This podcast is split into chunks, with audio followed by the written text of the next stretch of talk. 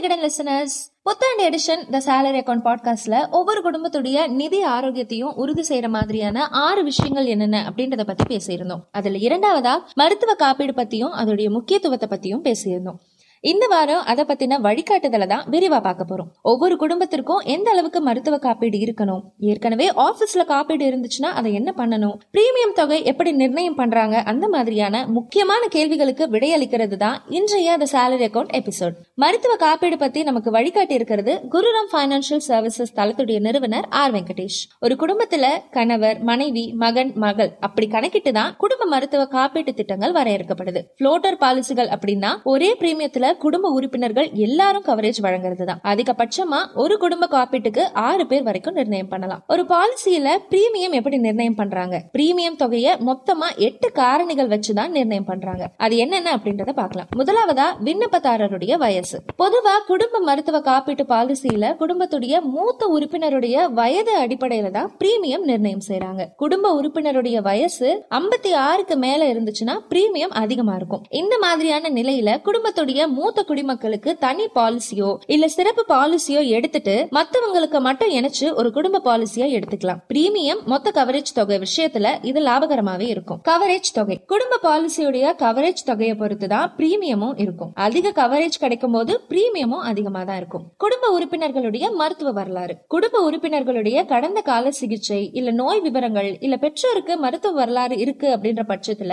Premium நிர்ணயம் செய்யப்படுது. பெற்றோருக்கு இதயம் நீரிழிவு அந்த மாதிரியான பாதிப்புகள் இருந்தாலோ இல்ல குடும்ப உறுப்பினர்களுக்கு இந்த மாதிரியான மெடிக்கல் ஹிஸ்டரி இருந்துச்சுனாலோ குடும்ப பாலிசியுடைய பிரீமியம் அதிகமாகவே இருக்கும். நாலாவது காரணி என்ன அப்படின்னு பாத்தீங்கன்னா பாலிசி காலம். வருஷத்துக்கு ஒரு முறை பிரீமியம் கட்டுறதை விட இரண்டு ஆண்டு இல்ல மூன்று ஆண்டுகளுக்கு ஒரு முறை மொத்தமா பிரீமியம் கட்டுறது லாபகரமாவே இருக்கும். ஆனா மொத்தமா கட்டும்போது பெரிய தொகை தேவைப்படும் இல்லையா? பண வசதியை பொறுத்து வருஷத்துக்கு ஒரு முறை பிரீமியம் கட்டுறதா இல்ல நீண்ட கால பாலிசியா எடுக்கிறது நல்லதா அப்படின்றத நீங்களே முடிவு செஞ்சுக்கலாம். ஐந்தாவது காரணி துணை பாலிசிகள் அடிப்படை பாலிசி கூட சேர்த்து துணை பாலிசிகள் அதாவது ரைடர்ஸ் எடுக்கும்போது பிரீமியம் அதிகமாகும். உதாரணமா விபத்து காப்பீடு கிரிட்டிக்கல் இல்னஸ் போன்றவைய எடுத்துக்கிறது லாபகரமா இருக்கும். நம்ம வசிக்கக்கூடிய நகரம் வசிக்கக்கூடிய நகரத்தை பொறுத்தும் பிரீமியம் அதிகமாகும். அதிகமா ஆக்சிடென்ட் ஆகக்கூடிய ஏரியா இல்ல அடிக்கடி ஆக்சிடென்ட் ஆகக்கூடிய ஏரியா அப்படின்ற பட்சத்துல அங்க குடும்ப மருத்துவ காப்பீட்டுக்கான பிரீமியம் அதிகமாவே வழங்கப்படுது. ஏழாவது காரணி விண்ணப்பதாரருடைய பணித்தன்மை. விண்ணப்பதாரர் அவங்களுடைய குடும்ப உறுப்பினர்களுடைய பணித்தன்மைக்கு ஏற்ற மாதிரியும் பிரீமியம் அதிகமாகிறதுக்கான சான்ஸ் இருக்கு.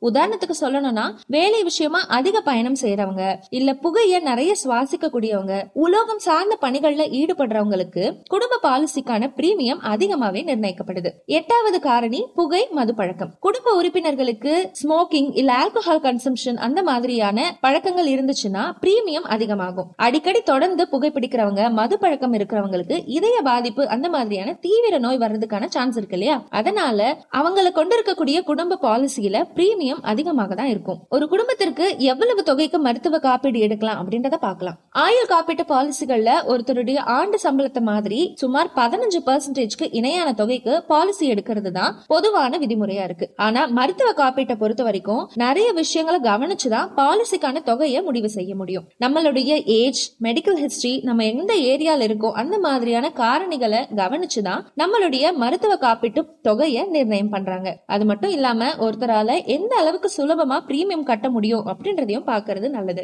நம்ம பணிபுரியக்கூடிய நிறுவனத்துல மருத்துவ காப்பீடு எடுத்து தரப்பட்டிருந்துச்சுன்னா அதையுமே கணக்குல வச்சுக்கிறது தான் நல்லது. பொதுவா நாலு பேர் கொண்ட குடும்பத்தினருக்கு சுமார் பத்து லட்சம் வரைக்கும் பாலிசி எடுத்துக்கிறது நல்லது. நம்மளுடைய ஆபீஸ்ல எந்த அளவுக்கு தொகைக்கு பாலிசி இருக்குதோ அத பத்து லட்சத்துல இருந்து கழிச்சுட்டு மீதி இருக்கக்கூடிய தொகைக்கு மருத்துவ காப்பீடு எடுத்துக்கலாம். குடும்ப உறுப்பினர்களுக்கு நோய் பாதிப்பு இருக்கு இல்ல ஏதாவது மெடிக்கல் ஹிஸ்டரி இருக்கு அப்படின்ற பட்சத்துல அலுவலக பாலிசி தரக்கூடிய சுமார் பத்து லட்சத்துக்கு பாலிசி எடுக்கிறதும் நல்லதுதான். குடும்ப தலைவர் குடும்ப தலைவி இரண்டு பிள்ளைகளை கொண்ட நான்கு பேர் இருக்கக்கூடிய குடும்பத்துக்கு ரூபாய் பத்து லட்சத்துக்கு குடும்ப மருத்துவ காப்பீடு எடுக்கும் போது வருஷத்துக்கு சுமார் இருபத்தைந்தாயிரம் பிரீமியம் கட்டுற மாதிரியான இருக்கும். குடும்ப தலைவர் குடும்ப தலைவி இரண்டு பிள்ளைகள் அப்படின்னு நாலு பேர் இருக்கக்கூடிய ஃபேமிலியில பத்து லட்சத்துக்கு குடும்ப மருத்துவ காப்பீடு எடுக்கிறாங்க அப்படின்னா அவங்களுடைய ஆண்டு பிரீமியம் சுமார் இருபத்தைந்தாயிரம் ரூபாயா இருக்கும். லாஸ்ட் ஒன் இயர்ல மருத்துவ காப்பீட்டுக்கான பிரீமியம் சராசரியா ஐந்து பர்சன்டேஜ் அளவுக்கு அதிகமாயிருக்கு. இதற்கான காரணம் என்ன அப்படின்னு பார்த்தோம்னா மருத்துவ பணவீக்கம் அப்படின்னு சொல்லக்கூடிய மருத்துவ செலவுகள் அதிகரிச்சிருக்கிறது தான் மருத்துவ காப்பீட்டு திட்டத்துல சேர்க்கப்படுற குடும்ப உறுப்பினர்களுடைய எண்ணிக்கையை பொறுத்தும் பிரீமியம் அதிகமாகும். Family floater பாலிசியில